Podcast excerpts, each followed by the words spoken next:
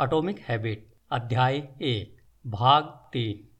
आपकी आदतें सामूहिक रूप से आपकी सहायक भी हो सकती है और आपके खिलाफ भी काम कर सकती है। आइए जानते हैं कि अगर आदतें पॉजिटिव कंपाउंडिंग होती है तो इसका क्या असर होता है। प्रोडक्टिविटी कंपाउंड्स हर दिन एक एक्स्ट्रा टास्क पूरा करना एक छोटी हिम्मत होती है, लेकिन पूरे करियर के लिए यह बहुत मायने रखती है। इसका असर किसी पुराने कार्य को ऑटोमेटिक करना या फिर किसी नई स्किल में मास्टरी हासिल करने जैसे काम को और भी बड़ा बना सकता है। इससे आपको अधिकतर कामों के बारे में सोचने की आवश्यकता नहीं होती, बल्कि रोज़ाना के काम स्वतः होते चले जाते हैं, जिससे आपका मस्तिष्क दूसरे अन्य कामों में ध्यान केंद्रित करने के लिए स्वतंत्र हो जाता है।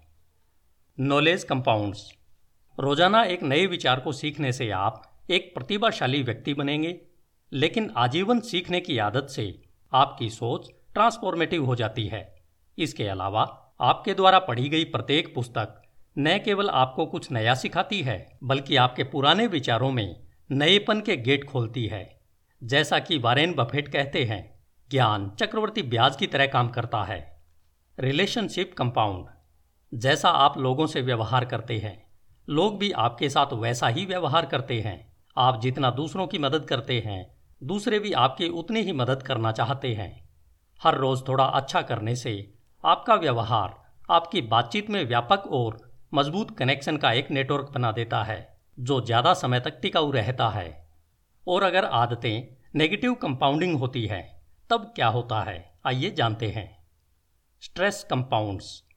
ट्रैफ़िक जाम की वजह से फ्रस्ट्रेशन हो या फिर पेरेंटिंग की जिम्मेदारियों की वजह से, ये आपकी चिंताओं को बढ़ा देती है। जिसका और बढ़ना आपके ब्लड प्रेशर को बढ़ा सकता है। इन कारणों को खुद मैनेज करके आप स्ट्रेस कम कर सकते हैं। लेकिन जब ये कारण वर्षों तक इसी तरह बने रहते हैं, जिससे तनाव बढ़ जाता है, तब यह एक गंभीर स्वास्थ्य मुद्दा बन जाता है। नेगेटिव थॉट्स कंपाउंड अपने आप को बेकार, बेवकूफ़ या बदसूरत सोचना व अपने आप खुद की इसी तरह से व्याख्या करना अपने ही विचारों में खुद को फंसाना होता है। आप दूसरों के बारे में भी गलत सोचने लगते हैं और यह मान लेते हैं कि लोग क्रोधित, अन्यायी या स्वार्थी हैं। और फिर आप इसे ही सच भी मान लेते हैं। आपको उन्हें इसी रूप में देखने की आदत पड़ जाती है। फिर आपको लॉ ऑफ़ अट्रैक्शन के अनुसार वैसे ही लोग मिलने लगते हैं। आउटरेज कंपाउंड दंगे, विरोध और जन आंदोलन शायद ही कभी किसी एक घटना का परिणाम होते हैं। इसके बजाय ये माइक्रोग्रिगेशन और रोज़ाना के छोटे छोटे फ्रस्ट्रेशन की एक लंबी लाइन होते हैं, जो धीरे धीरे गुणात्मक होते जाते हैं।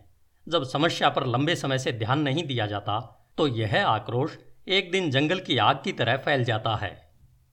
धन्यवाद। अगले वीडियो में जानेंगे कि आदतों का फॉर्मेशन कैसे होता है। धन्यवाद। Hindi audio book dot com आपका दिन शुभ हो।